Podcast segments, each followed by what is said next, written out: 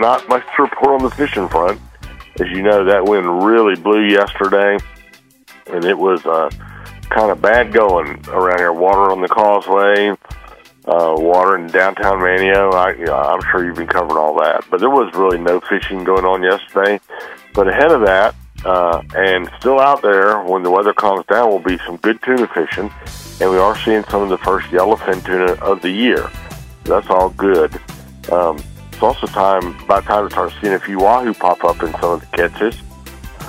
Uh, let's see. Let's move inland a little bit along the beach. Nothing happening yesterday. The only thing that's been happening is some I call them trash fish. It's probably not very nice, but some skates and sharks.